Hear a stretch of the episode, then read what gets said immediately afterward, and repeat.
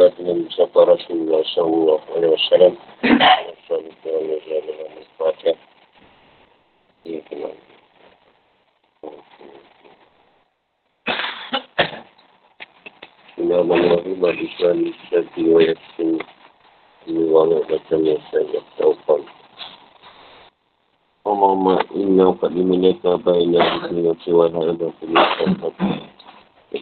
وسلم وكويسين وفي إمكان فعل الأطفال الثاني القديم لك بين يديك لك في دامة والغشم لدام وشيع الوقت.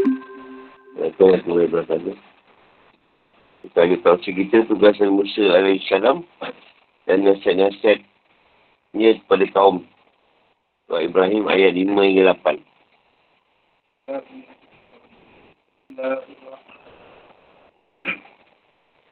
فقد أرسلنا موسى بآياتنا فليأخذ قومك من الظلمات إلى النور وذكرهم بأيام الله إن في ذلك لآيات لأولي الألباب وإذ قال موسى لقومه اذكروا نعمة الله عليكم إذ أنجاكم من آل يسومون سوء العذاب ويذبحون أبناءكم ويستحيون نساءكم وفي ذلكم بلاء من ربكم وإذ تأذن ربكم لئن كفرتم لأزيدنكم ولئن كفرتم إن عذابي لشديد وقال موسى إن تكفروا أنتم من في الأرض جميعا فإن الله لغني حميد. Dan sungguh kami telah mengutus Musa yang baru tentang kekuasaan kami. Dan kami perintahkan kepadanya, keluarkanlah kaummu dari kegelapan kepada cahaya terang menderang. Dan ingatkanlah mereka kepada hari-hari Allah. Sungguh pada yang mereka itu terdapat tanda-tanda kekuasaan Allah. Bagi setiap orang yang penyabar dan banyak bersyukur. Dan ingatlah ketika Musa berkata kepada kaumnya, ingatlah nikmat Allah atasmu ketika dia menyelamatkan kamu dari pengikut-pengikut Firaun. Mereka menyiksa kamu dengan seksa yang pedih dan menyembelih anak-anakmu yang laki-laki. Dan membiarkan hidup anak-anak perempuan. Pada demikian itu suatu cubaan yang besar dari Tuhanmu. Dan ingatlah ketika Tuhanmu memaklumkan sesungguhnya. Jika kamu bersyukur, saya akan menambah nikmat kepadamu. Tapi jika kamu mengingkari nikmatku, maka pasti azabku sangat berat. Dan Musa berkata, jika kamu dan orang yang ada di bumi semuanya mengingkari nikmat Allah, maka semuanya Allah Maha Kaya, lagi Maha Terpuji. Ini dia hujung dia Ghani dengan Hamid. Dia mesti geng dia. Cerita-cerita itu. Adilun Hakim. Ayatina. Menurut jumhur ulama' maksud ini adalah 9 mukjizat yang diberikan oleh Allah SWT dan Nabi Musa. Iaitu tongkat, tangan dan mukjizat-mukjizat lain. Ya. Dia mengatakan iaitu belalang, kutu, katak dan lain sebagainya. Itu balak bencana yang datang. Jizat tu buku balak bencana pun ada. Serang katak, belalang, kakutu, waya, dan ahrij. Seakan-akan, atau yang ini, seakan-akan pun saya sebut mengandungi makna al-kaul, kataan. Seakan-akan, atau yang ini. Kaumak, Bani Israel, Bina Zulumat, dari kekafiran dan segala macam kejahilan. Ilan Nur, tuju pada terangnya cahaya keimanan kepada Allah SWT. Mengesahkannya dan semua hal yang diperintahkan kepada mereka. Wazakirhum, ingatkan dan nasihatilah mereka. Ayyamillah. Kejadian besar yang ditipu Allah, tipukan Allah SWT atau umat terdahulu. Istilah Ayyamul Arab, berarti hari-hari penting jadinya pelbagai perangan. Dia mengatakan nikmat-nikmat Allah SWT dan musibah yang ditipukan. Maksudnya maksud dia tu ada perkara yang berkaitan dengan nikmat, ada yang berkaitan dengan musibah. Macam mujizat tadi lah. Yasumunakum. merasakan siksaan yang buruk dan keras. وَيُذَبِّهُونَ أَبْنَاءَكُمْ yang mereka memantai anak-anak lelaki kalian yang baru lahir atau membunuh. Sebab orang risau ada tandingan dia. وَيَسْتَحْيُونَ نِسَاءَكُمْ mereka biarkan kaum perempuan kalian tetap hidup kerana hina dan aib. Itu kerana ada sebagian dukun mengatakan akan ada seorang anak yang dilahirkan di tengah Bani Israel. Yang ini kepada kalian. In syakartum la'azidannakum. Kamu syukuri nikmatku, aku akan menambahnya. Macam Israel lah dia tu, nak bunuh orang. Dia ingat Imam Mahdi ada kat Palestin tu. Semua nak dibunuh. Wali waikas sebuah hadis dari Anas radhiyallahu anhu dan antara sini adalah masa siapa diberi ilham untuk bersyukur, dia tak terhalang untuk dapatkan tambahan. Maksudnya siapa yang diberi ilham untuk bersyukur pada Allah, Allah akan beri nikmat, menambahkan nikmat dia. Siapa yang tak bersyukur, Allah tambahkan syaitan atau azab dia. Ada kemungkinan mana ini adalah, ingatlah takkan Tuhan kalian bersumpah dengan kemuliaan, keagungan dan kebesarannya kita dapat dalam ayat 697 surah Al-A'raf. Wa ista'azana rabbaka la yaqwasanna alaihim ila yaumil qiyamah wala in kafartum in azabil sadid.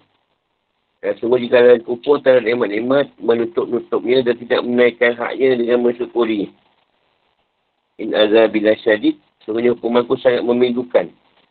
Sangat keras kesan dan rasa sakitnya. Baik di dunia dan bentuk lenyapnya nikmat-nikmat tersebut dan dicabut dari mereka maupun di akhirat. Dalam bentuk mendapatkan hukuman atas sikap kufur atau ingkar. Di sini diterangkan kufur nikmat. Tak bersyukur dengan nikmat yang Allah bagi. Dan sebuah hadis yang kuat diriwayatkan oleh Hakim dari Sauban disebutkan. Sungguhnya seorang hamba terhalang yang mendapatkan rezeki oleh sebab perbuatan dosa yang dilakukannya. Ada orang takut rezeki sebab perbuatan dosa ni. Dia tak bertaubat. Waqala Musa.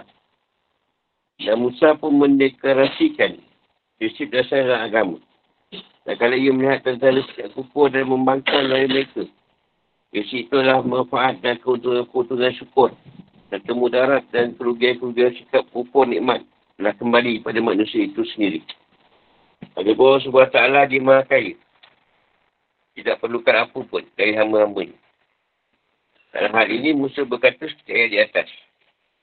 Jika kalian dan seluruh pengguna bumi, baik manusia dan jin, semuanya mengingkari nikmat Allah SWT.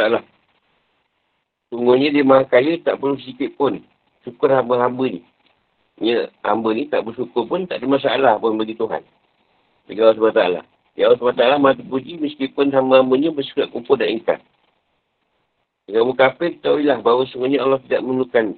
Az-Zumar 7. Lalu mereka ingkar dan berpaling, padahal Allah tidak memerlukan mereka. Dan Allah Maha Kaya, Maha Terpuji. At-Taghabun 6. Jadi kamu bersyukur. Kamu bersyukur, dia meredai kesyukuranmu itu. Az-Zumar 7. Ini kalau kita bersyukur, Tuhan akan meredakan kesyukuran kita itu. Menerima. Nasir Muslim. Ruatkan sebuah hadis kursi dari Abu Dzar dari Rasulullah SAW. Rasulullah Ta'ala berfirman, wahai hamba-hambaku, seandainya terdahulu kalian dan orang ketika kemudian kalian, masa manusia dan masa jin, mereka semua berada di atas ketakwaan. Seperti ketakwaan hati orang yang paling bertakwa antara kalian. Hari itu Allah akan menambah suatu sedikit pun pada kerajaan. Wahai hamba-hambaku, seandainya orang terdahulu kalian dan orang kemudian kalian, masa manusia dan masa jin, mereka semua berada di atas kedurhakaan seperti kedurhakaan hati orang yang paling durhaka antara kalian. Maka itu tidak akan mengurangi sedikit pun kajaanku. Wahai hamba-hambaku terdahulu kalian dan orang terkemudian kalian, masa manusia dan masa jin, mereka semua berada di satu tempat. Lalu mereka memohon kepadaku. Lalu aku memberi setiap orang permintaannya. Itu sekali-kali tidak akan mengurangi sedikit pun kerajaanku. Mereka seperti berkurangnya air laut oleh sebuah jarum yang dimasukkan ke dalamnya. Maksudnya tidak berkurang sedikit pun. Jadi kursi ni, firman Allah ni, apa pun yang berlaku tidak mengurangkan langsung kuasa Allah SWT. Dan ambil elok banyak mana pun, tak kurang air laut tu. Tetap macam tu. Ambil banyak mana ikan pun, Tak ada pupus ikan ni. Ada je. Ikan-ikan Jepang atau hukum. Yang datang menyatakan sejumlah hal berikut. Satu. Maksud dan tujuan dari pengutusan para Nabi adalah agar para Nabi usaha mulakan manusia dari kegelapan, kekafiran dan kesesatan menuju kepada cahaya, keimanan dan hidayah. Buat. Maksud naknya mengambil nasihat dan pelajaran dari hari-hari Allah SWT. Ini peristiwa-peristiwa besar yang terjadi dalam hari-hari itu. Juga manusia senantiasa mengingatkan nikmat-nikmat Allah SWT kepada mereka. Dalam bentuk kombinasi antara target dan tarhib. Janji dan ancaman. Target atau janji tersebut ada Musa atau lainnya mengingatkan manusia atas nikmat yang telah Allah SWT kurniakan kepada mereka dan kepada orang beriman terdahulu sebelum mereka pada masa lampau. Sedangkan tarhib atau ancaman. Tarhib ni ancaman mengingatkan manusia atas balasan dan hukuman Allah SWT terhadap orang yang mendustakan kepada Rasul dan umat terdahulu pada masa-masa lampau. Tiada yang menimpa kaum bangsa Al-Sam'ad, Samud dan lain-lain. Itu semua agar mereka senang pada janji. Mereka membenarkan dan takut pada ancaman. Sehingga mereka pun meninggalkan sikap kafir, sikap tak percaya serta mendustakan. Tiga. Dalam peringatan dan nasihat itu terdapat tanda-tanda petunjuk bagi orang yang penyabar dan bersyukur. Jika sedang mengalami cubaan dan musibah, ia bersabar. Dan ia bersyukur dikala mendapat kesenangan dan kenikmatan. Ia menegaskan bahawa seorang mukmin hendaknya tidak lepas dari salah satu dari dua hal ini. Iaitu sabar dan syukur. Dan sebuah hadis diwakilkan oleh Baihaqi dari Anas radhiyallahu anhu. Rasulullah SAW bersabda, iman terbagi menjadi dua bahagian. Separuh dalam sabar dan separuh dalam syukur. Yang membaca ayat ini. Inna fi dzalika laayatin likulli sabarin syakur. Empat. Pada masa Fir'aun, bagi saya mengalami dua keadaan. Sengsara dan mendapatkan nikmat, akan tetapi mereka tidak mensyukurinya. Mereka tak sabar ketika mengalami kesengsaraan. Dan mereka boleh dilihat dan nasihat Musa pada mereka. Mereka ingin menangkap tanda-tanda sikap kufur, angkuh dan sikap membangkang pada diri mereka. Lima. Sungguhnya mensyukuri nikmat dapat menambahkan nikmat. Dan sikap kufur nikmat dapat mengurangi. Bahkan menghilangkan nikmat. Yang datang sangatlah jelas bahawa syukur menjadi sebab bertambahnya nikmat dan kufur menjadi sebab berkurangnya nikmat. Masa siapa yang banyak bersyukur dan mensyukuri nikmat Allah SWT, Allah akan menambahkannya. Dan siapa yang dikufur terhadap nikmat Allah SWT, seperti ialah orang yang jahil dan tidak mengenal Allah SWT. Sementara jahil dan tidak mengenal Allah SWT akan mendatangkan hukuman azab. Maksud, wala inna kafartum, ialah kufur nikmat, bukan kafir. Syukur adalah ungkapan untuk menyatakan nikmat, disertai dengan memuliakan pihak yang memberi nikmat. Ini Allah, serta bertindak yang sesuai dan mencerminkan hal itu. Mulanya sikap kufur nikmat mendatangkan azab yang keras. Jadinya bagaimana petaka di dunia dan akhirat. Jika sentiasa mensyukuri nikmat membuat semakin bertambah nikmat. 6. Manfaat dan mudarat dari sikap syukur kembali kepada orang yang bersangkutan. Rasulullah Ta'ala Maha Luhur dan Maha Suci dia mendapatkan manfaat dari syukur hamba. Atau mendapatkan mudarat dari sikap kufur hamba. Yang kita bersyukur ke tak bersyukur, tak ada masalah bagi Tuhan. Tapi so kita bersyukur. Maksud Jafar Musa ayat Intak Furu Antum. Jelaskan bahawa Allah SWT mintakan ketaatan adalah demi kebaikan hamba. Untuk manfaat-manfaat yang kembali kepada diri hamba. Bukan kembali kepada ni. Ini berdasarkan ayat. Wa inna allaha la ghaniyun hamid. Sebab mereka tidak akan menimbulkan kekurangan dan mudarat. Apa pun terhadap ni. Tapi Allah Maha Kaya. Tidak memerlukan apa pun. Dia juga Maha Terpuji dalam segala keadaan dan dalam hal apa pun.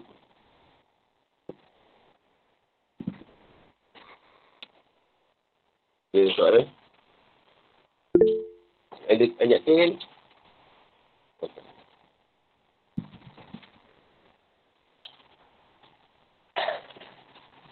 Ini ayat ni Allah letakkan Nabi dan Rasul. Nabi Musa lah. Keluarkan kaum ni daripada kegelapan pada cahaya. Apa yang dilepas kegelapan dan apa kata keluar pada cahaya ni lagi. Apa yang nak dipendapatkan.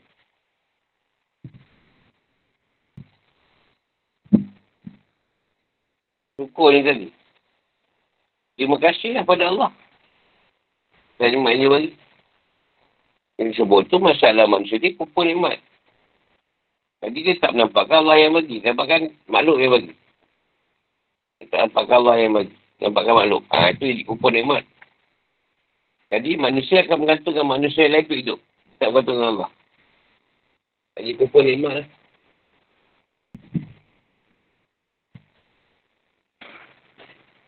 Kumpul tu bahasanya kafir. Kafir tu engkar. Tapi bukanlah masa keluar agama.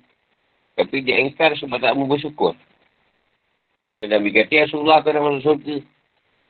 Apa kau nak semayang lagi banyak-banyak awak apa? Rasulullah kata, salahkah aku menjadi hamba yang bersyukur? Maksudnya semayang Rasulullah tu dah lebih pada bersyukur pada Allah. Bersyukur ni bukanlah satu keadaan. Dapat rezeki bersyukur semua perkara. Berak tu sedap, berak tu orang syukur. Allah bagi berak. Kau tak semedit. Dapat puasa pun syukur juga. Senang tak nak keluar. Lepas tu melecitlah buntut.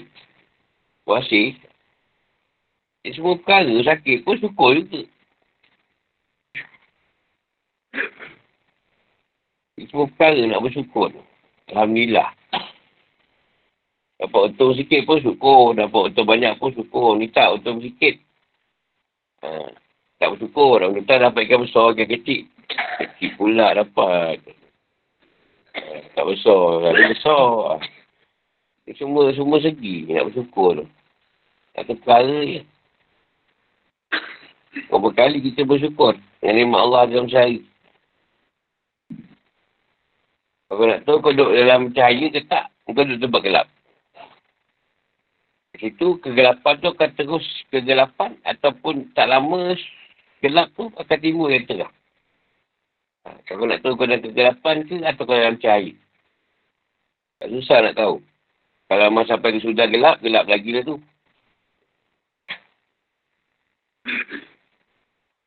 Contohlah bagi kita masalah. Kalau tak ada cahaya, kita tak boleh bersabar dengan masalah. Kita tak boleh bersyukur dengan nikmat tu. Dan kegelapan. Dia tak ada cahaya kat situ. Itu yang kata zaman Fir'aun tu bunuh anak laki-laki. Sedangkan anak tu Allah yang bagi. Tapi anak laki bunuh. Hidup pure anak perempuan. Dalam jahiliah, perempuan tu hina. Orang tak nak ada anak perempuan. Bunuh anak perempuan pula. Tak nak hidup. Itu dalam masa kegelapan. Hukum-hukum dipanggil hukum rimba. Siapa yang kuat, dia berkuasa. Siapa tak kuat, dia hina. Itu kegelapan. Pemimpin yang zalim.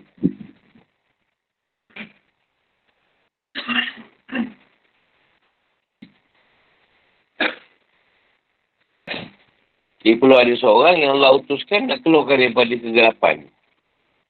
Sekarang, Islam ramai. Bertebaran orang Islam ni. Tapi macam Rasulullah kata lah, macam buih. Yang berkualiti tu tak ada.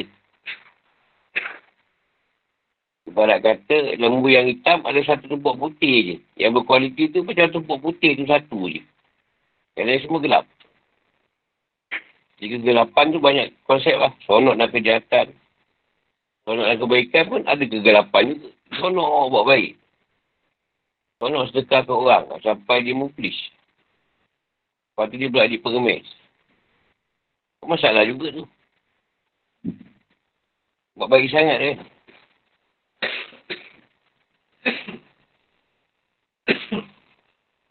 Imam pun sudah kata dua bahagian.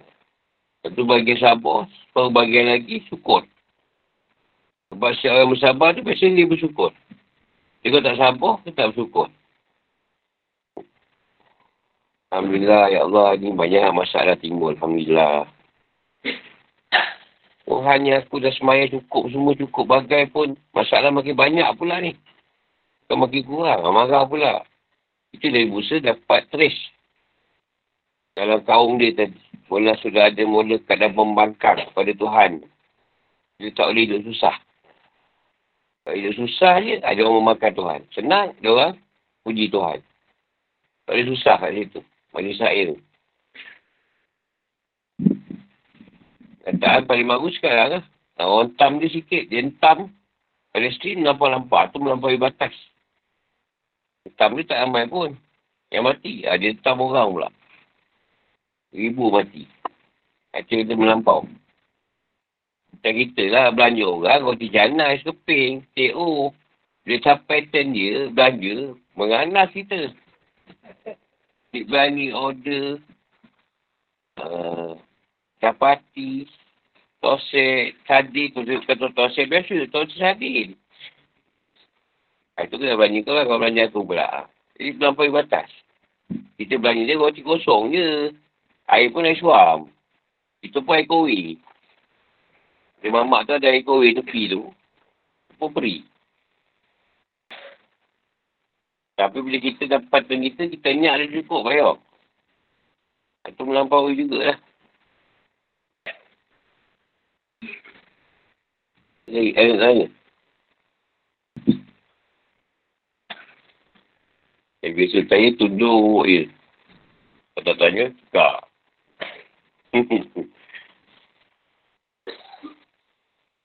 Jadi kalau diceritakan daripada surah ni, banyak yang mengenal Allah tu, mesti banyak bersyukur. Sebab itu semua berberian daripada Allah.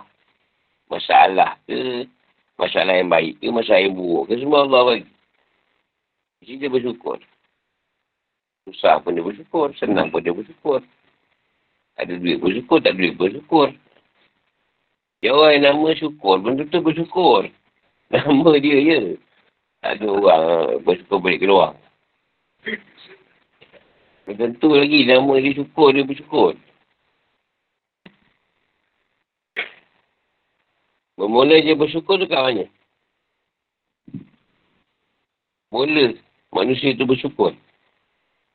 Ha, kat mana tu? Lepas tu, kita bersyukur lah. Kalau bersyukurnya. Jadi kenapa bila roh tu dimasuk dalam Adam? Adam tu bersin. Bersin tu sebab Alhamdulillah. Boleh sekali puji bagi Allah.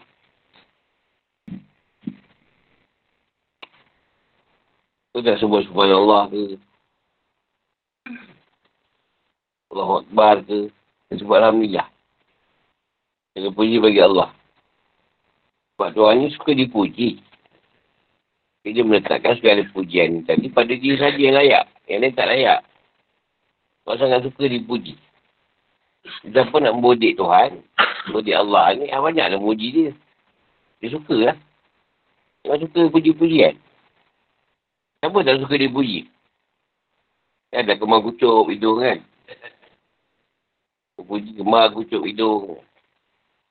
Dia kutuk marah. Puji suka. Allah ni tadi, kau puji dia pun tak ada masalah. Kau kutuk pun tak ada masalah. Tapi ingatlah balasan dia nanti. Yang bersyukur tambah nikmat. Yang kufur tambah azab. Yang pun tanya.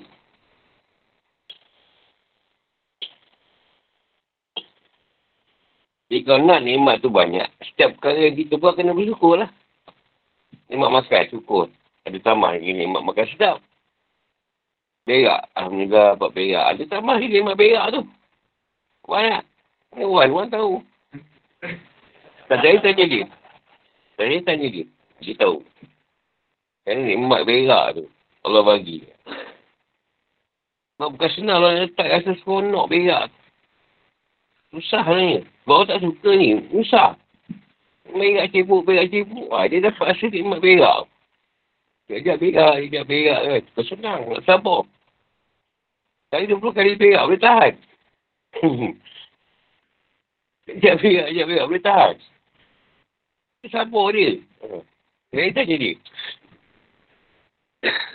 Sebelum lepas dia boleh berak. Lepas dia boleh berak. Macam-macam. Nikmat berak tu diberi kat dia tu. Bukan melekat nama tu pula. Ni bukan mata orang ni contoh. Dia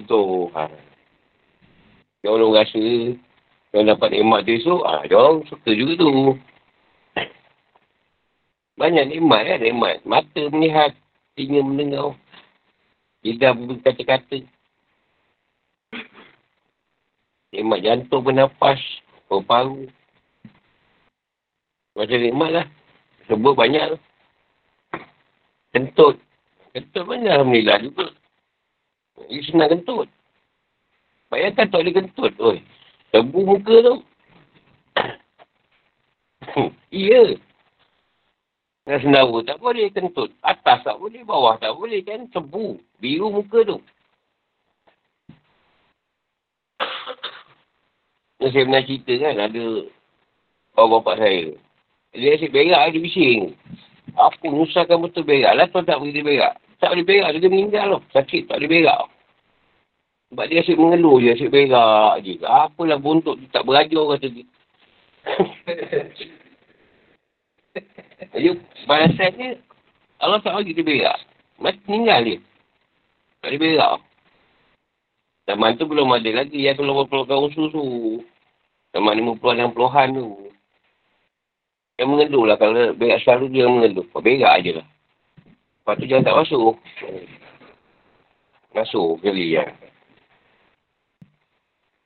Dapat berhutang pun kita bersyukur. Dapat bayar hutang pun kita bersyukur. Ni dapat berhutang bersyukur. Bila nak bayar hutang tak bersyukur pun. Ini usahkan betul hutang. Tapi kalau dapat tu bersyukur. Gila dulu tu. Tak bayar azab betul lah.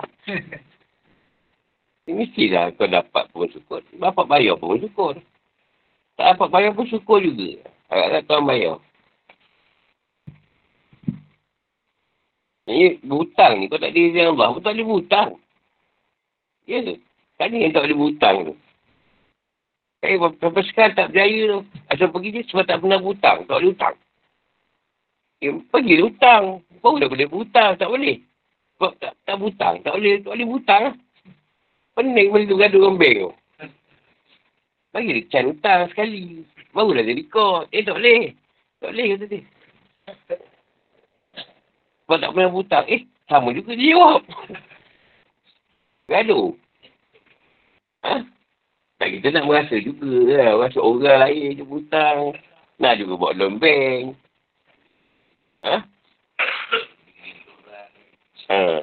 Nak rentuh pun tak boleh. Kerja sendiri benda. Tak ada selip apa. Nak rentuh pun tak dapat. Tak pergi berhutang lah macam orang. Tapi kalau yang nak berhutang senang je lah. Yang kerja kerjaan. Tokat tahu. Ni kerja kerjaan biasa ni. Batal nak ambil loan. Pantas lagi sikit lagi. Dah boleh mohon baru. Kita tak ramai, tak apa lah. Kalau kita ramai, sama juga tu. Kurang je. Tak sebab dia pencen besar. Pencen mesti lebih. Ada lebih RM2,000. Memang dia bagi loannya. Dia kau pencen RM200. Ya, zaman roh ayah saya dulu, last pencen dia mati. Dia apa? Noji masjid. Pencen dia 480. Dia meninggal, last mati 315. Selepas 10 tahun dia pencen. Naik sikit je. 115. Sekarang dah siap pencen. Ini kalau dia kata ratus tu, ini zaman dulunya. Zaman dulu tukar pada isteri. Zaman dulu lah. Tahun 80-an. Ada lagi 100. Apa je? Rupa tu kat 100. Payah jumpa saya rasa. Pencen surat 100 ni. Yes. 80-an tu lah. Saya 85, 84 pencen. Itu mana ada dulu. Saya tanya. Berapa kisah para rasul terdahulu dengan umat mereka? Surah Ibrahim ayat 9-12.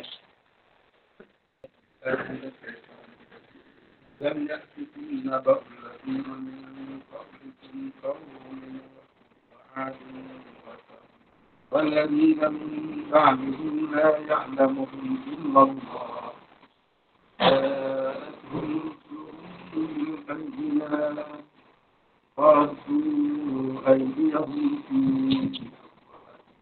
وَقَالُوا إِنَّا كَفَرْنَا بِمَا أُرْسِلْتُمْ بِهِ فَإِنَّا لَفِي شَكٍّ مِّمَّا تَدْعُونَنَا إِلَيْهِ مُرِيبٍ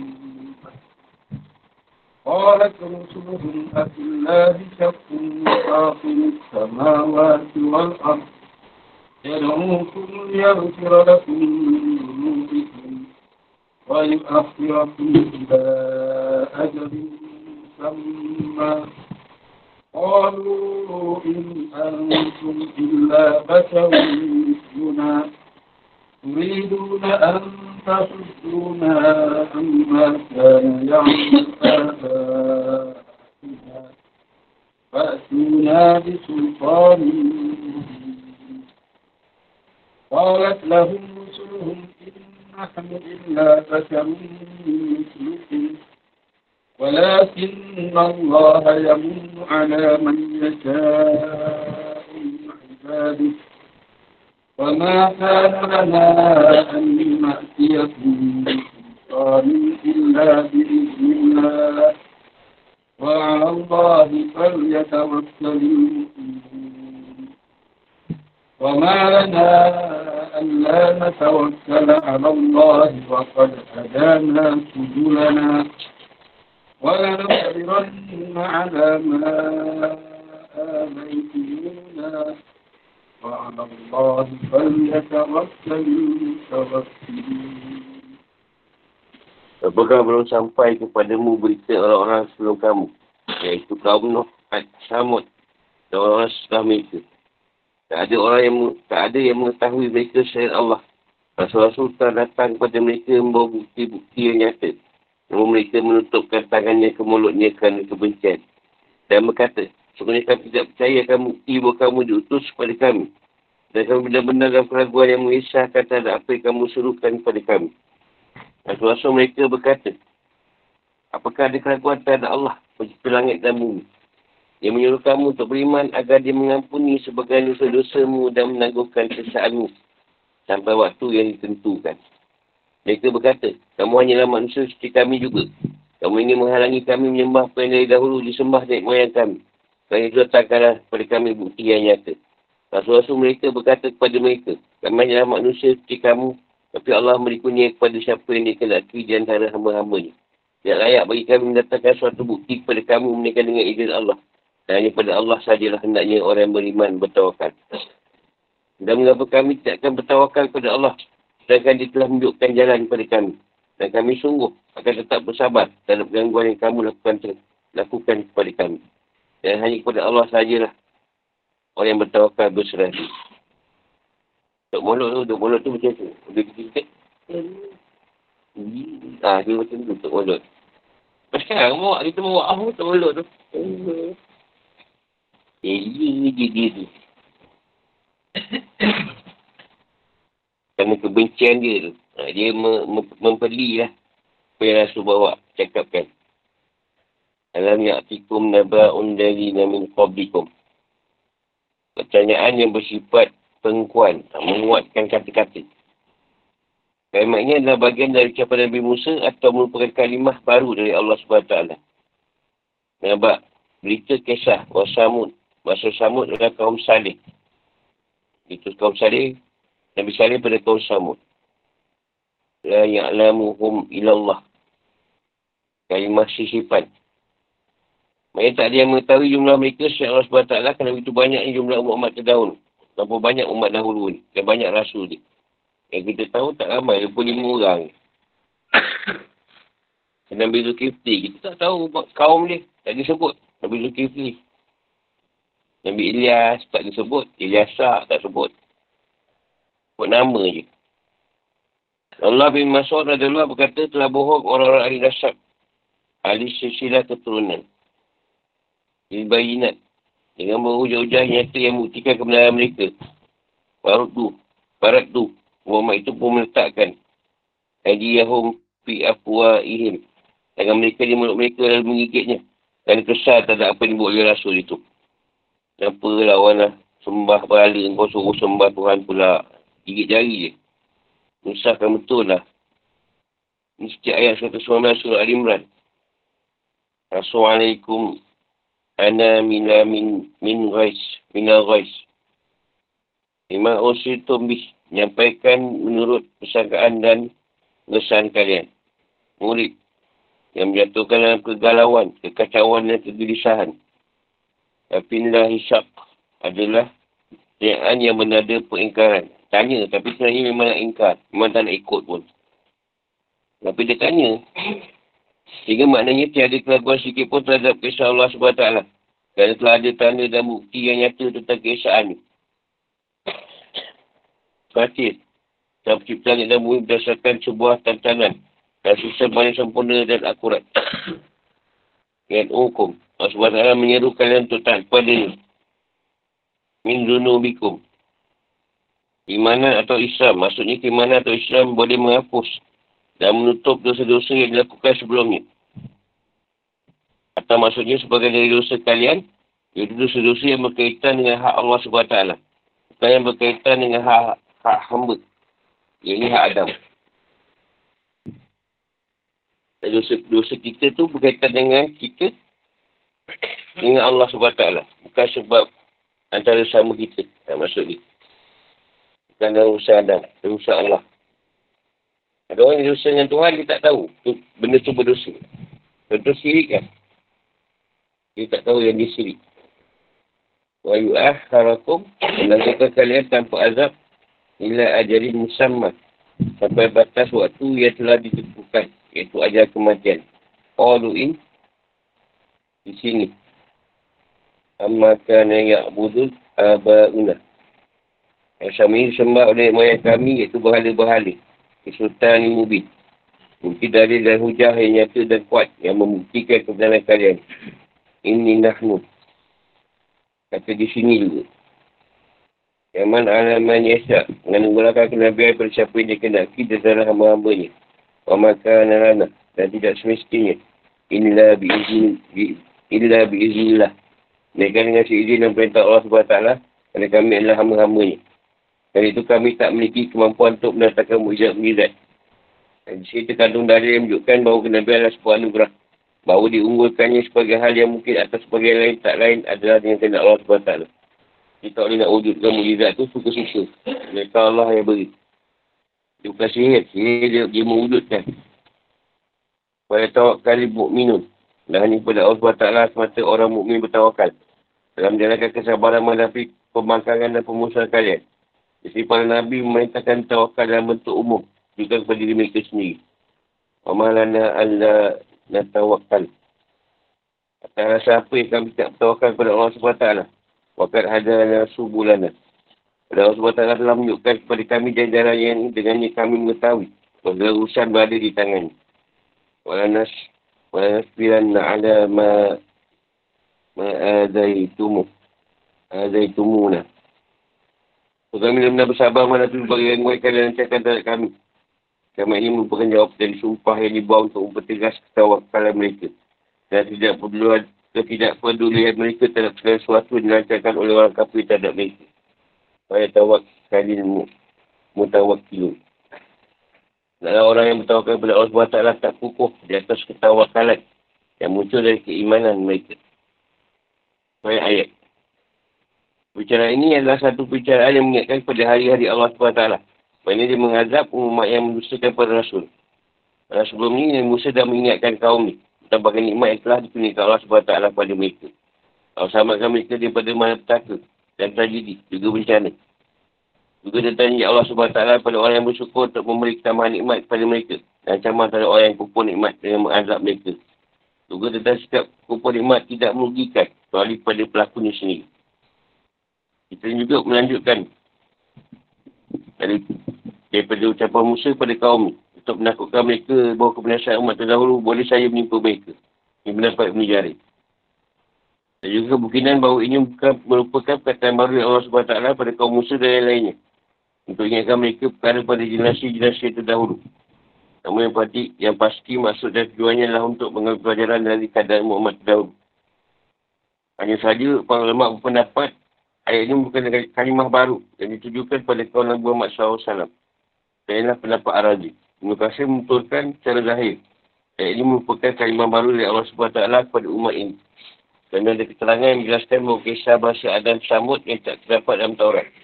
Sebenarnya ayat ini merupakan lanjutan dari ucapan Musa kepada kaumnya tentang kisah bahasa Adam Samud terdapat dalam Taurat.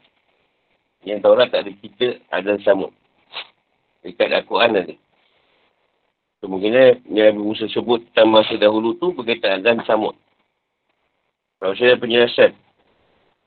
Bukankah telah datang pada kalian berita kaum-kaum sebelum kalian, kaum Nuh, Bangsa, Ad, Samud, dan umat lain yang menyesal kepada Rasul, dan mereka tak ada yang mengetahuinya kecuali Allah SWT. Yang nak tikum. Dia kata ganti untuk umat Muhammad dan Muhammad SAW. Ini jahat hum nusuluhum. Waradu aidiyahum fi afwahihim. Ini adalah untuk orang kafir. Ayat ni. Para Rasul telah datang pada umat itu dengan bawa berbagai mukjizat, hujah dan bukti nyata dan tak terbantahkan. Bukti tak boleh dikalahkan. Itu semuanya membuktikan kebenaran pengakuan mereka terhadap Rasul bahawa risalah dari Allah SWT yang bertugas mengeluarkan umat dari kegelapan, kekafiran dan kejahilan menuju cahaya, imanan dan hidayah. Waradu aidiyahum fi afwahihim. Tapi umat itu justru menggigit jari mereka kerana dan geram kerana disalahnya bawa oleh para rasul itu kepada mereka. Mereka geram pada para rasul, memusuhinya dan bersikap hati terhadap mereka. Mana yang dilakukan oleh orang Arab terhadap Muhammad SAW, Cien jelaskan ayat apabila mereka menyendiri. Mereka mengikit ujung jari kerana marah dan benci kepadamu.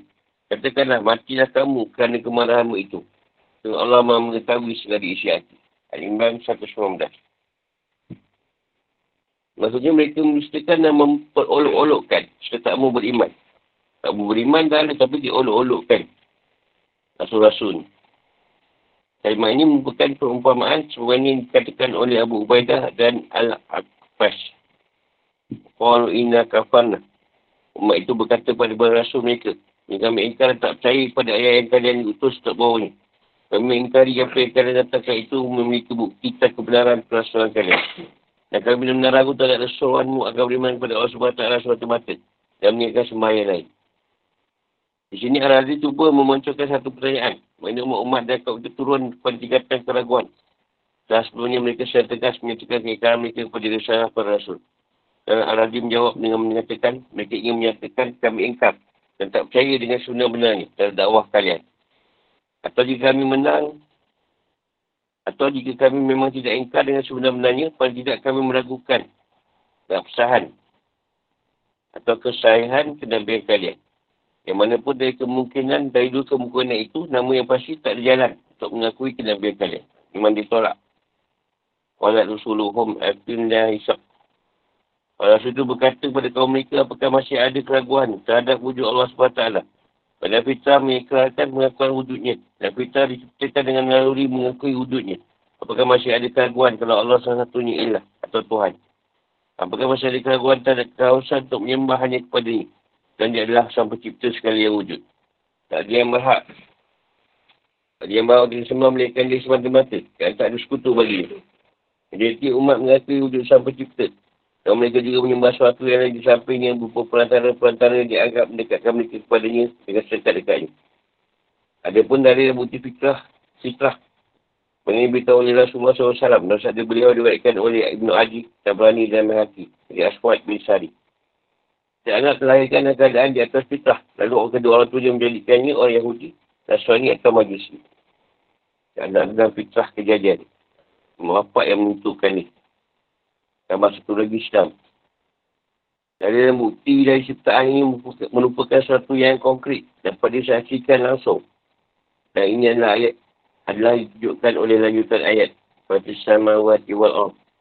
Maksudnya kalian boleh ragu terhadap Allah SWT lah. Padahal dia adalah sang pencipta dan cipta langit dan bumi. Dapat ada contoh sebelum ini. Dan berdasarkan pada sebuah tantangan atau pimpinan dan sistem yang baik. Ini yang solid.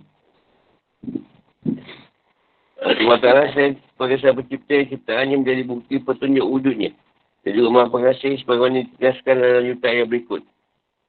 Dan hukum ya'fir lakum mizunubikum wa yuhar wa yu'ah walakum ila ajali musamma. Allah Ta'ala menyuruh kalian untuk beriman kepadanya dengan keimanan yang sempurna. Dia dapat mengampuni dosa-dosa kalian di akhirat atau sebagai dosa kalian. Ia mengampuni dosa yang berkaitan dengannya, bukan dosa-dosa yang memiliki kaitan dengan hak-hak hamba. Ialah tujuan pertama dari dakwah mengajak pada keimanan. Ambil ayat, iaitu sembahlah Allah, takwalah padanya dan taklah pada saya dia mengampuni sebagai dosa-dosamu. Yang duduk mikum. Surah Nuh 3-4. Wahai kaum kami, terimalah seruan orang Muhammad yang menyuruh kepada Allah. Yang berimanlah padanya, saya dia akan mengampuni dosa-dosamu. Min dunubikum. Al-Ahqaf 31. Kerana itu dalam konteks orang kafir, Allah SWT menyuruh mereka untuk beriman yang bukan pokok agama. Dan contoh untuk yang kedua. Katakanlah, wahai Muhammad, kamu mencintai Allah, ikutilah aku. Saya Allah mencintaimu dan mengampuni dosa-dosamu. Undum Akum. Al-Imran 31. Iaitu kamu beriman pada Allah dan Rasulnya dan berjihad kepada Allah. Dengan harta dan jiwamu. Itulah yang lebih baik bagi kamu. Jika kamu mengetahui, saya Allah mengampuni dosa-dosamu. Undum Akum. Ashraf 9-12. Dalam konteks para mukmin, iman sudah terpenuhi. Dengan demikian, ampunan yang ada hanya tertuju untuk buatan-buatan maksiat. Nu'ahharakum ila ajalin musamma. Ini adalah tujuan kedua dari dakwah mengajak keimanan, iaitu diberi penangguhan sampai waktu telah ditentukan dalam pengetahuan Allah SWT. Iaitu duduk air usia. Ini Allah bagi tempoh. Nak ampunkan ni. Sehingga duduk usia dia. Pada bertaubatlah. Namun jika tidak, Allah SWT menyegerakan kebiasaan dan azab terhadap kalian disebabkan oleh kekafiran. Yang keimanan ada dua rahmat atau nikmat yang boleh terwujud, iaitu pengampunan dosa dan penangguhan sampai hujung batas umur. Allah SWT menanggapi umat terdahulu terhadap rasul mereka dari tiga sisi sebagai berikut. Pertama, qalu inna antum illa basyarun misluna. Bila kami begitu saja memuji kalian hanya berdasarkan perkataan kalian, dan kami belum melihat satu mukjizat pun dari kalian. Dan hanyalah manusia yang biasa sama seperti kami, dan kalian tak memiliki satu kelebihan pun atas kami. Dan kenapa kalian diberi kenabian dan bukannya kami? Dan yang Allah mengendaki mengutus para rasul pada umat manusia, telah mengutus para rasul dari jenis yang lebih utama. Kenapa orang yang engkau yang terpilih lah? Bukan kita orang yang baik ni. Lebih baik. Dan terkenal. Riduna antasudduna amma kana ya'budu aba'una. Dengan dosa kalian yang tidak memiliki bukti terhadap keabsahan ni. Kalian menginginkan kami meninggalkan apa yang kami dapati dari nenek moyang kami selama ini. Ketiga, aku mengambil sultan mubi. Mereka cuba datangkan kepada kami serta yang luar biasa, iaitu sesuatu yang kami usulkan kepada kalian, atau hujah yang nyata yang membuktikan keabsahan atau pengesahan kenabian kalian. Kami tak mempercayai selain hal yang konkret, yang kuat. Ada pun penciptaan yang dalam bumi serta pelbagai keajaiban yang ada pada keduanya, kami tak memahami. Dan itu tak layak beri bukti akan keabsahan apa yang kalian katakan.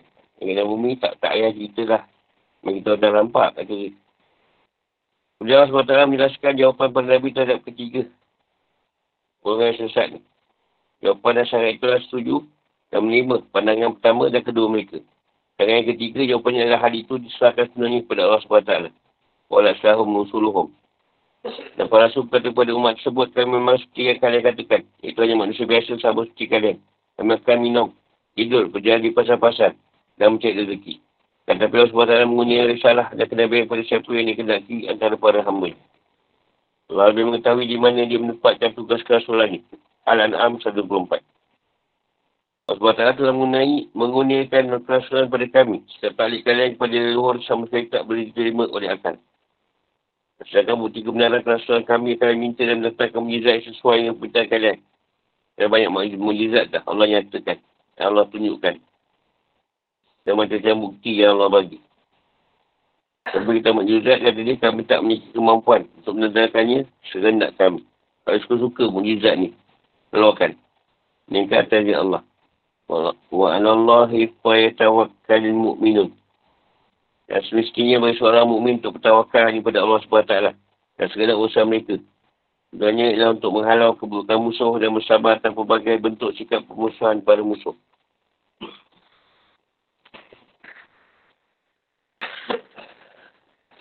Dia berhasil mempertegaskan ketawakalan mereka sebenarnya pada Allah SWT. Amalana ala tawakal. Sebabnya mungkin kami tidak bertawakal kepada Allah SWT telah buka jalan makrifah kepada kami. Dan telah bimbing kami buka jalan keselamatan. Atas siapa kami tidak bertawakal kepada ini.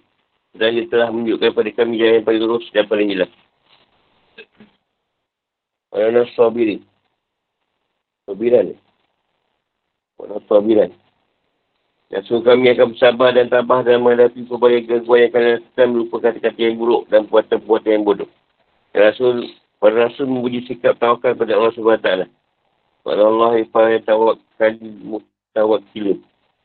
Kalau orang mukmin tak teguh di dalam ketawakalan mereka kepada Allah SWT, dan mereka tetap percaya kepadanya, tegar dan tabah menghadapi setiap bentuk gangguan yang mereka hadapi dan meniti jalannya, dan tak peduli dengan pelbagai kesulitan bagaimanapun dan apa pun bentuknya.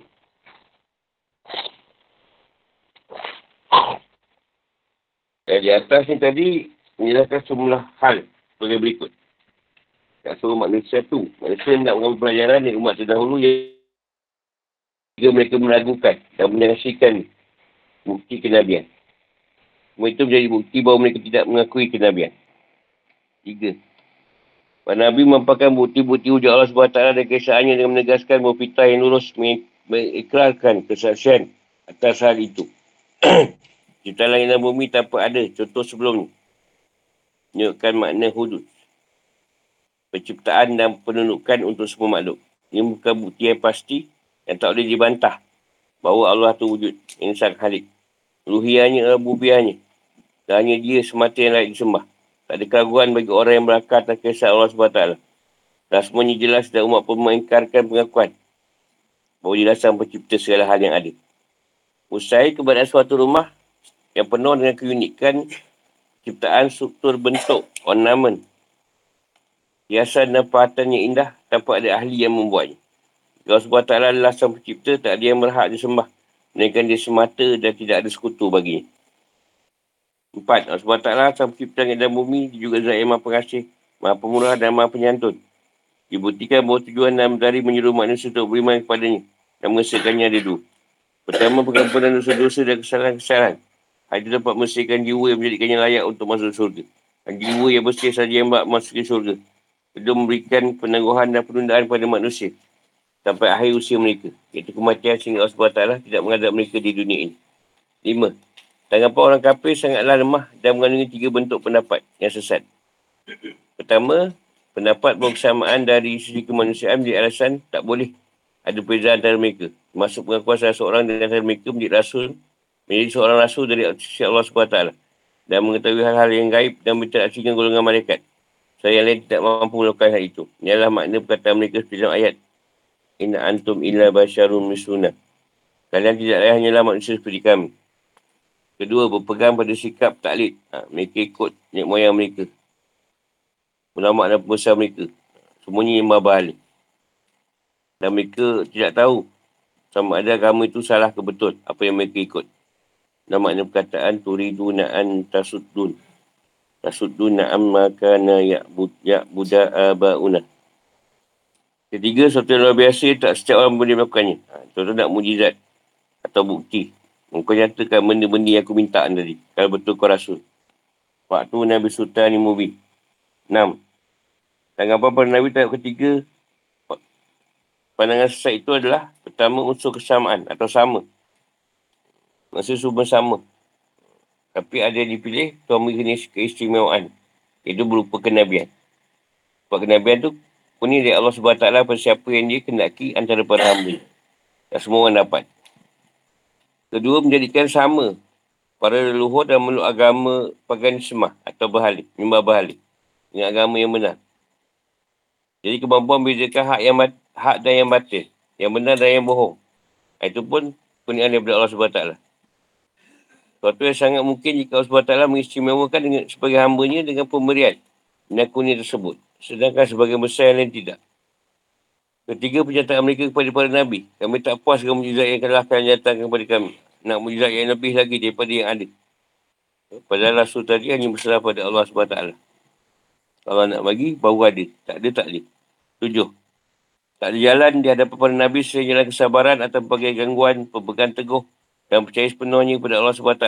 Mempasrahkan segala usaha yang ada kepadanya dan bertawakal sepenuhnya kepadanya. Jadi kesabaran adalah kunci kelapangan dan awal terbitnya kebaikan-kebaikan. Bertawakallah kepada Allah SWT dan bersandar penuh. Menerima kurnianya adalah kunci terwujudnya pertolongan dan kemenangan. Perintah bertawakal di sini sebutkan ulang-ulang faedahnya dan menunjukkan kepada diri para Nabi dan para pengikut mereka. Dan para Nabi merintahkan diri mereka sendiri untuk bertawakal kepada Allah SWT. Dalam ayat, وَمَا لَنَا أَلَّا نَتَوَكَلْ عَلَى اللَّهِ. Mereka perintahkan itu kepada para berikut mereka dalam ayat. Wa alallahi falyatawakkalil mutawakkilun. Ia memberikan sebuah pengertian bahawa seorang yang memerintahkan kebaikan tidak akan efektif, tak memiliki dampak dan pengaruh. Kalau jika dirinya sendiri pertama-tama melakukan dan mempraktikkan kebaikan itu terlebih dahulu. Yang orang nak seorang bertawakal ni, dia sendiri kena bertawakal. Bukannya seorang orang tawakal, dia pun tak bertawakal. Dia nak tanya?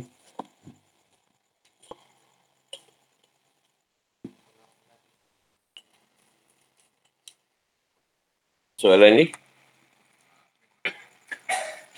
ada orang tu yang Allah berikan dia nikmat tu terus. Dan ada orang tu Allah beri dia peluang untuk bertawak sampai akhir usia. Tapi ada orang tak. Ada orang buat jahat, dia jenis degil lah. Dah beri peluang pun dia buat jahat lagi. Itu biasa Tuhan bedal dia terus. Tapi ni orang ni bukanlah jahat sangat. Maknanya Allah beri dia peluang sampai akhir usia lah. Contoh macam pederi-pederi. Kan? Dia bukan orang yang jahat. Cuma agama tu lain. Dia buat agama yang lama. Agama Trinity tu. Yang silap dia orang meletakkan Nabi Isa tu anak. Maryam tu isteri Tuhan. Itu yang silap kat situ. Kalau tak ada dua tu sama je.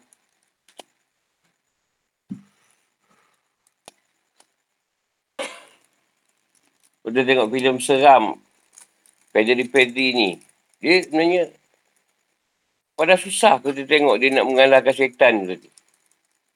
Susah kan? Tak macam orang Melayu. Orang Melayu baca-baca sikit. Alah munafik tu aksen je lebih.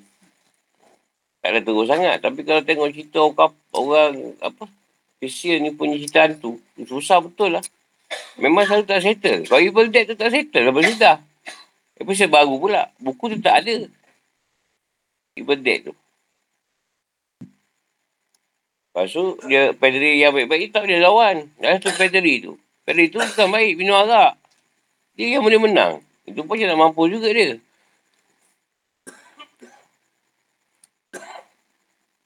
Contohlah, ada orang yang dia jahat tapi dia, umur dia panjang. Tak semaya, tapi umur dia 80, 90 kan. Orang beri peluang tu. Satu lagi, tak lama umur. Baik, kadang anak dia buat dosa. Mati je cepat. Contoh Warakah Al-Awfal. Dia kata kalau Rasulullah ketika itu dia hidup, Rasulullah di Nabi, Rasul dia akan ikut Islam. Tapi Tuhan tak bagi. Dia mati dulu sebelum Rasulullah buat Islam. Ada orang yang Tuhan nak masuk. Ada yang Tuhan tak mahu. Manusia pun ada watak tu. Dalam organisasi ke atau rumah dia. Kalau orang tu dah huara, dia nak bagi masuk ke? Kau jangan masuk. Yang lain boleh. Kau tinggal luar. Kau nunggu hara je.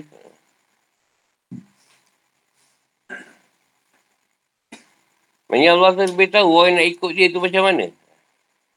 Kita pun sama manusia. Kan hara orang tu takkan nak duduk dalam tu. Dah tahu dia ni bagi mataram dua muka. Kau nak ambil juga dia. Memang habis lah kau. Kan kita pun sama macam tu juga. Sama macam Tuhan. Dia lah Rasulullah tu. Orang munafik. Nak pergi perang. Rasulullah kata kau tak payahlah pergi. Sebab Allah dah beritahu dia ni kalau pergi dia mengasut orang pula. Jadi kau tak payah pergi. Kau duduk je pergi lepak. Jadi kat situ walaupun dia tu ni apa ni nak perang tapi sebab Allah tahu dia ni kalau masuk perang jahanam tu orang. Sama je macam manusia pun sama. Kau dah tengok dia lain macam kau nak suruh bawa dia juga.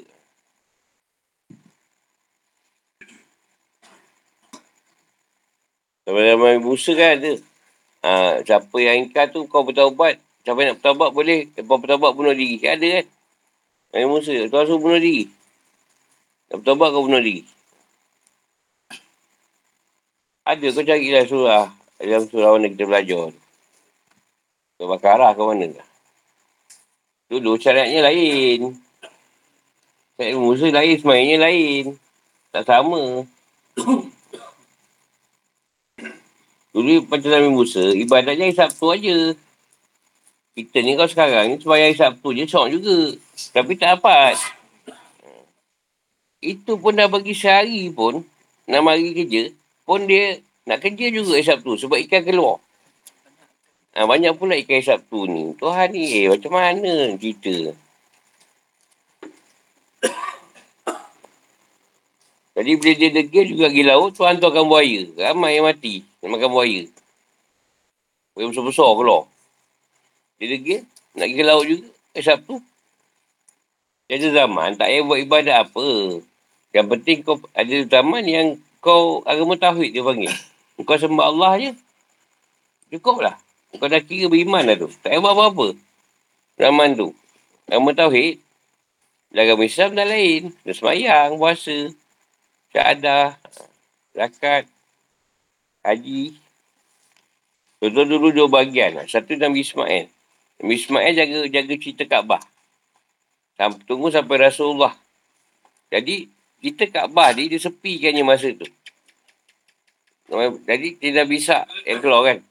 Ishak, Yaakob, Yusuf, Ayub pun tu lah. Sampai zaman Nabi Isa. Itu semua Baitul Maqdis punya cerita. Zaman tu. Baitul Maqdis.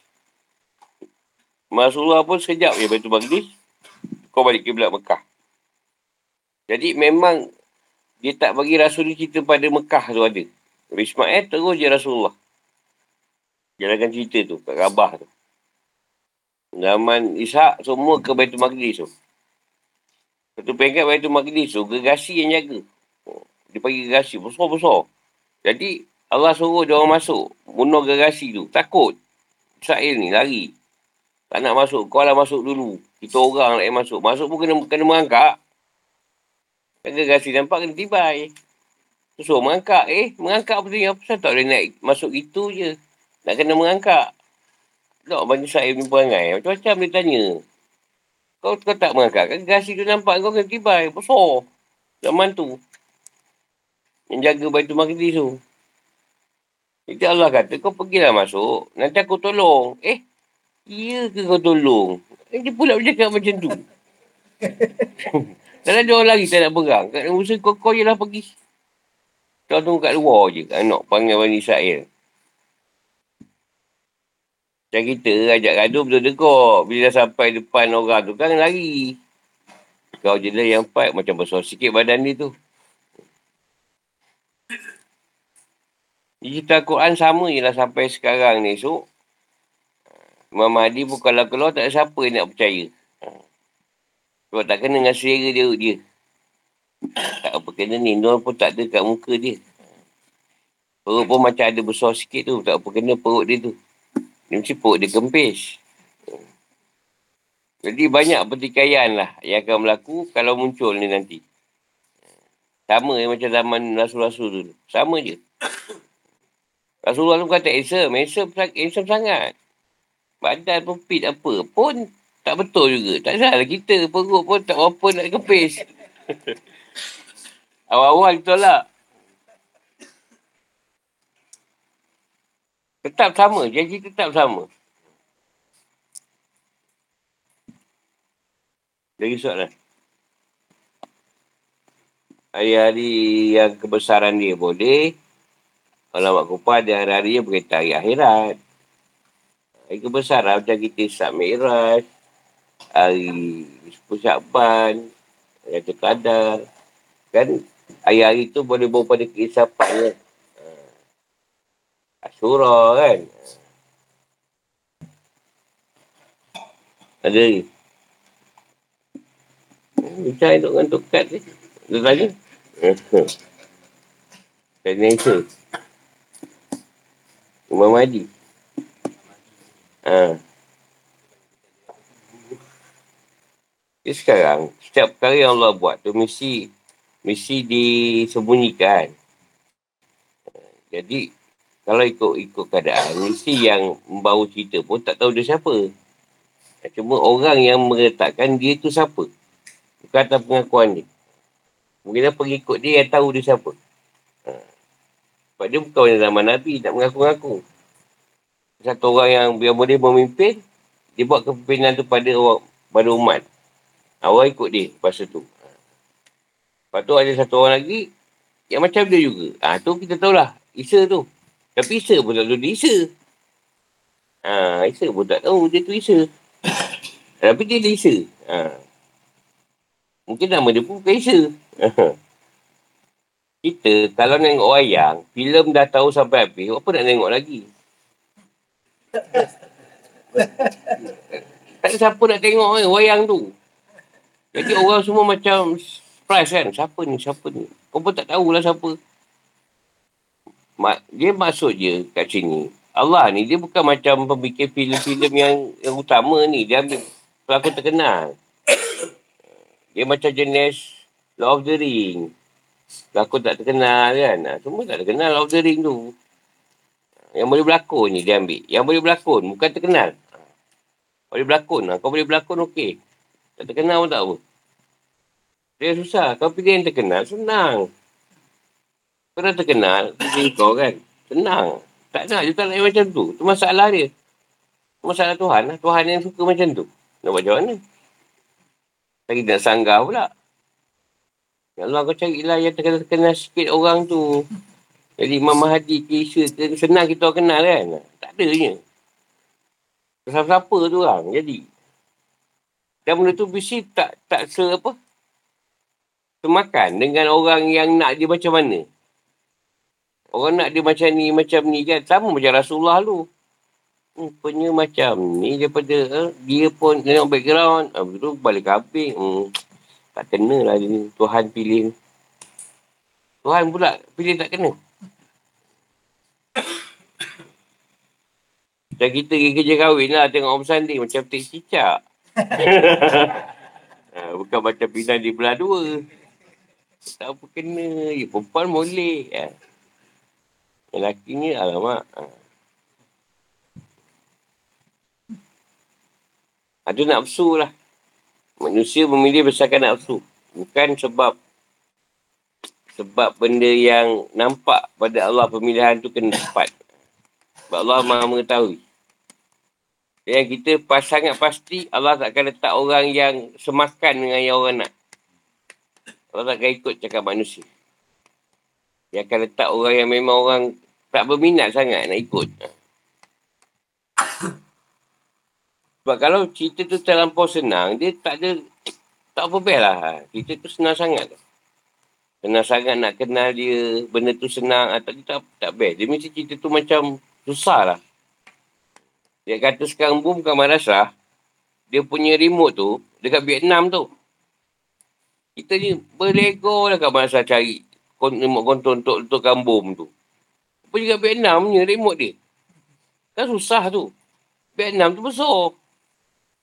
Tak ada clue pun.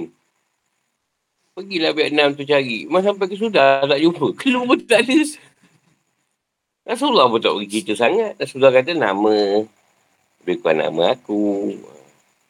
Dah dia tetek nama Rasulullah. Apa nama Rasulullah ke? Dia Abu Qasim lah. Mengaku Mama Haji lah siapa kita esok. Apa dia nama Rasulullah yang ni? Yang syirik dengan Rasulullah ni nama. Cari je lah. Nak dibunuh ke apa? Takkan dia Tuhan bagi susah senang nak bunuh. Sasah mesti dah nama tu tak sama. Memang tak boleh cari punya. Sekarang ni masalah manusia ni yang bodoh. Kau pun buat je lah urusan kau. Kan banyak apa benda yang sekarang amalan kau. Nak taubat dengan Allah dah. Tak melayu kau mati. Kau sibuk urusan Tuhan pasal apa? Imam Mahdi kisah tu urusan dia. Dajjal ke siapa? Yang kau warga pasal apa? Kau itu je macam biasa lah. Kolam banyak sungai ada tu pergi mancing.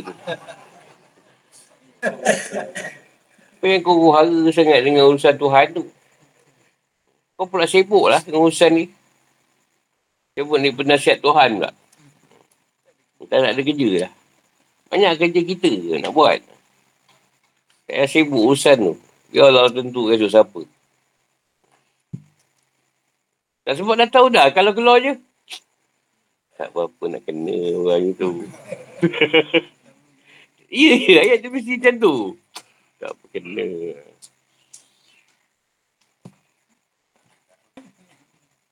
Tak Rasulullah pun kena.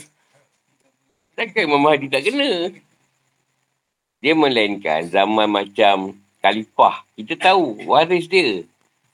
Kan Abbasiyah ke apa Umayyah. Kita tahu turun-turun raja ni tadi. Khalifah dia. Atau zaman Sultan Uthmaniyah. Kita tahu Al-Fatih ni lah. Siapa Osman lah siapa. Macam-macam lah. Tenang. Ini tak tahu. Tak ada. Dia ni pun bukannya ada cerita yang Tahu keturunan dia, dia pun tak tahu. Siapa orang tak tahu. Macam mana nak disangka-sangkakan benda tu? Ha? Ha. Tak ada, sebab benda tu, mesti filem tu sangat surprise. Ha. Dia macam Rasulullah bagi ni je. Bagi macam apa, clue je. Ha. Rasulullah kata kalau kau boleh jumpa dia, mengangkatlah Imam Mahdi tu. Sebab dia beri kau syafaat. Ha, memang dahsyat syafaat dia. Mengangkatlah kalau boleh. Pergilah kat dia.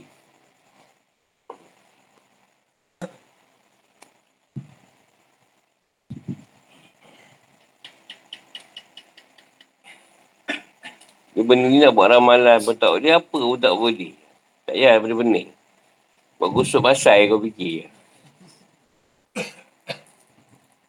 Ibarat kata kau ni kaya. Kalau kau beritahu orang kau kaya, ramai tak nak pinjam duit kau.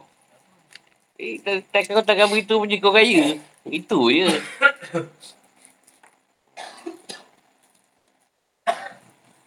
Kau dah doa makbul. Takkan nak beritahu orang semua kau doa kau makbul. Wah, kau tak ada buat kerja lain lah. Ha? Duk rumah je lah. Orang beratur ni. Sampai ke Bukit Rambi lah.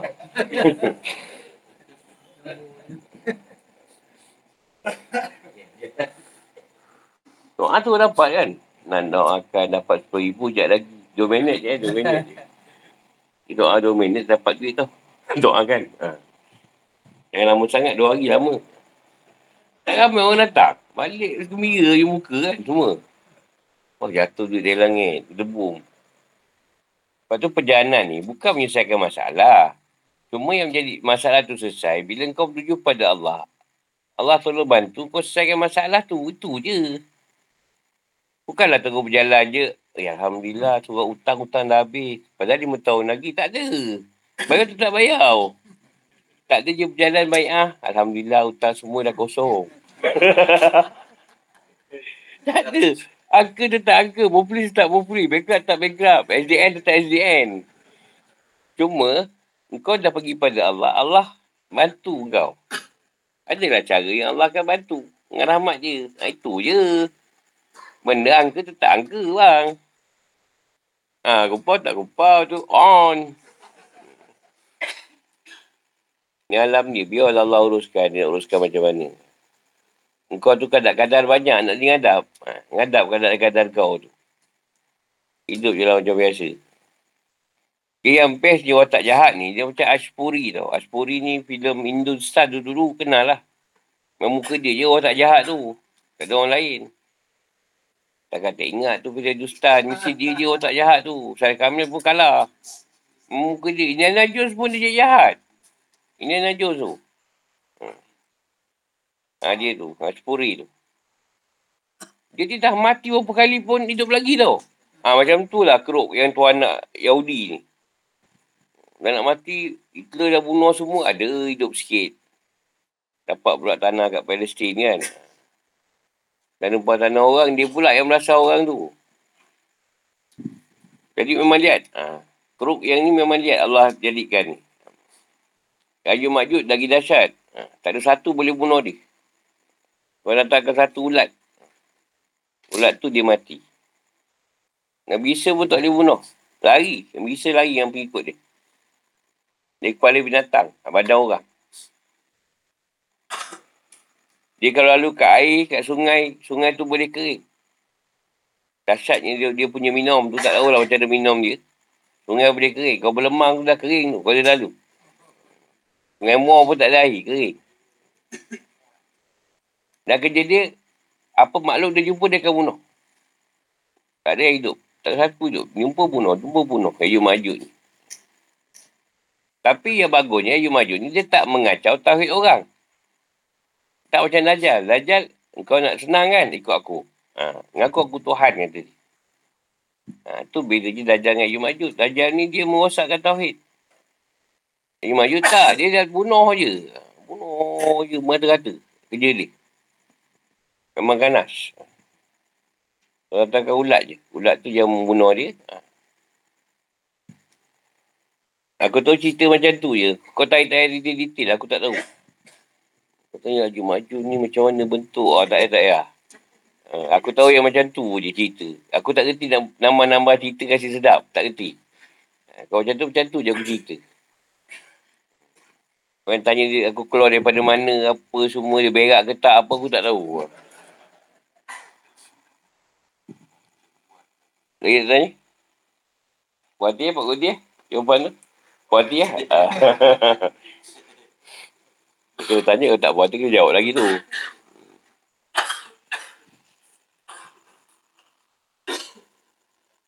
Jadi sebenarnya, dia bukan nak ikut ayat tu tadi. Mujizat dah nyata. Bukti dah ada, Rasul bawa. Tapi dia tak nak ikut. Kalau dia tak nak ikut, dia akan minta lagi. Seolah-olah dia nak ikut. Dia tak nak ikut pun sebenarnya. Kita kalau dah pas ketotok, atau BN ketotok, UMNO ketotok ni, kau macam mana buat baik pun tak ada dia sokong ke. Dia tak batik kapal layak tu juga. Zaman Tok Nohnya tu. Sebab kita tak ada parti politik mana kan. Kita semua sama je. Sebab kita tak ada masalah nak parti-parti je. Bukan ada masalah pun. Cuma nak beritahu tau. Kita kalau tak nak ikut orang tu buat apa pun kat kita baik, kita akan ikut. Macam tu je. Jadi dia kata apa lagi yang kau boleh tunjukkan. Sebenarnya kalau Rasul tak dapat adakan pun, dia tak ikut. Jadi dia nak menunda-nunda masa tu. Kalau dia tak ikut tu, apa lagi kau boleh tunjukkan kat kita orang. Bukti lagi. Jadi, bila yang tu dia tak boleh buat, tak betul lah kau kata dia. Kita sekarang pingpong lawan dengan orang cacat tau. Menang pun tak guna, kalah pun kena ngata tu. Macam tu lah. Kalau orang cacat, okay you, Down syndrome, kalau orang pingpong, kau menang. Alah boleh lah. Lepas tu kalah. Alah budak tu bukan lah. Menang pun tak gunakan. Ni lah orang ni. Kau menang pun dia kata, kalah pun dia kata. Apa nak macam mana? Kau susah lu dia kutuk kau. Pemalas lah, apalah ni lah. Banyak dosa dengan Tuhan lah. Kau senang. Jual dadah lah tu. Negatif juga. Ni lah orang ni. Memang ada di jenis ni. Kau tak boleh mengaji. Dia kata kau mengaji pun tak reti macam mana. Kau belajar mengaji. Mungkin ayat tu je dia hafal tu. Ayat lain kau tanya tak betul juga tu. Dia takkan dah macam satu Quran kat dia. Baca je layak yang senang. Itu pun dia ngapal kat rumah dia datang kat kita tu. Tempat dia ngapal tu. Itu dia tahu tu. Tanya dia tak tahu tu. Sama je kau beri contoh ke, kau beri mujizat ke, karamah apa pun tak jalan kat golongan ni. Sebab dia cari peluang nak menunda waktu kau je. Sebab dia tak percaya. Ada orang yang zaman Nokia, dia tak boleh tukar lagi tu Android sekarang. Ada lagi. Pagi dah dah, tak ada. Letak Nokia. Ada kan? Saya jumpa tu. Kat rumah saya je. Tak tahu. Rumah saya lah. Wah, aku boleh Android macam-macam. Aku tak boleh juga. Aku Nokia juga boleh. Kau dah tak boleh beli apa pun. Padahal Nokia tu murah je. Tak dari 80, 100, 150 je pun. Kita beli 1,000 lebih ke. Tetap Nokia agak bagus. Bila habisnya tu, pad dah tak apa-apa usi ni. Dah cek jauh-jauh Nokia tu. Kat rumah aku je ada. Tukar lah pun. Tetap Nokia. Dia faham lah. Dia takkan puas. Dia cari. Padahal takkan beriman pun. Tak beriman pun. Ialah contoh kita sekarang, kata kerajaan. Kita dah tahu, Terengganu Kelantan memang tak boleh ubah. Kedah, dia memang kuat dengan PAS. Biarkan PAS tu merintah, tak ada masalah. Perbetulkan keadaan rakyat. Dah lah, selesai cerita. Memang tak boleh nak masuk. Tak tahu berapa duit lah. Tak memang, tu macam kita dah sini kan. Johor lain, Johor dia ada landscape. Dia boleh tukar-tukar. Dia boleh semua parti lah. Saya rasa saya pusing semua parti tu lah. Johor lain sikit. Kita boleh pusing-pusing kan. Kita tak ikut satu. Kita tengok yang okey, yang tu kita pergi kan. Yang tak okey tak nak Johor lain sikit. Tapi kalau Kedah, Terengganu, Pahang memang kita tahu. Dia punya pegangan tu. Sebab aku tahu rumah aku punya keturunan empat. Kau tak payahlah buat parti lain kat dia. Rumah aku tu. Memang tu dah parti dia. Semua hidup lah. Tak payahlah cerita parti lahir. Buat masa je. Dia memang dah berpegang kat situ. Itu ke PAS ke dengan Kelantan dengan Nur kan. Politik lah sikit. Bagi orang faham. Johor tak, walaupun BN kuat-kuat, lama-lama roboh juga. Ada pecah banyak ni. PAS ada macam-macam ada. Tapi tiga negeri tu memang payah. Itu dia akar umbi dia. Jadi cara dia kita perbetulkan lah rakyat kat situ. Biarlah pemerintah, biarlah. Tak ada masalah pun. Macam Johor BN perintah, tak ada masalah pun perintah. Jadi kerajaan tak boleh tengok parti. Kerajaan kena tengok rakyat. Itu yang betul dia. Dia parti lain pun, kalau tak jalan, tak dia semua. Untukkan bagi semua. Itu yang adil. Kita memang dah fanatik Metallica lah. Hantarlah Slayer ke, apa tu, apalah. Kumpulan lain tak ada, Metallica sampai ketua. Iya, susah tau nak ubah tau. Kita cuba tadi korang tak boleh Metallica juga. Padahal aku tak sedap sangat pun yang baru tu. Tapi boleh jugalah. Sedikit lah layan. Tak dengar lagu lama juga. Tapi memang tindong kita tak boleh berpegang kat situ. Susah lah nak follow dia, susah. Sebab dia jalan sana, dia jalan sini, dia situ, kejap jalan dari politik. Kejap bebas, kejap ni. Tak boleh nak tangkap dia punya tu. Jadi kita pun tak boleh lah ni. Tukar lain lah. Yelah, contoh dulu, kita dengar Deep Purple orang right? Lama-lama Deep Purple ke apa. Nak tukar pada sesuing, susah tu. Sebab kita dah diasak dengan apa, Dave Leppard lah apa, Led Zeppelin kan. Tak, bila dengar sesuing, tak ada makna. Sebab yang tu dah kita dah pegang, akor dia. Zaman saya, Metallica, saya nak tukar pelari susah. Saya sendiri. Kau bawa lagu lain. Tak boleh jugalah aku. Dia kata pegangan tu. Sebab tu bila berhala, dah sembah sedap sangat berhala tu. Susah nak tukar. Susah. Sebab berhala tu senang nak sembah. Senang. Dia pun bagi makan tak makan. Kita yang makan balik. Dia senang. Hantar limau kena curi. Bagus dah dia makan yang ni. Berhala aku habis limau. Padahal budak sekolah hebat. Orang Islam senang. Kalau mati, kau pun menangis. Cina susah tau. Sampai terpaksa upah orang. Cina ni punya agama ni nak menangis mati tu susah. Sampai upah orang. Payah duit untuk menangis. Orang Islam tak senang dia nangis. Kadang kita sedih kan. Petunjuk tu ada. Terus main nazar tak kenal. Orang tu kat Bekah. Kita pula macam teresak-esak pula. Tapi Cina tengok sampai upah satu bas tau. Nak nangiskan tu. Nak menangis panggil orang upah. Sekarang apa? RM50 sekarang bayar. Kalau minat boleh bawa nak. Kau nanti air orang mati. Cina mati untung. Kata dua kematian ada 200, 100. Tak payah kubur orang tu. Tak ada satu orang tu. Dia cerita. Dia baru lagi. Ni upah menangis. RM450.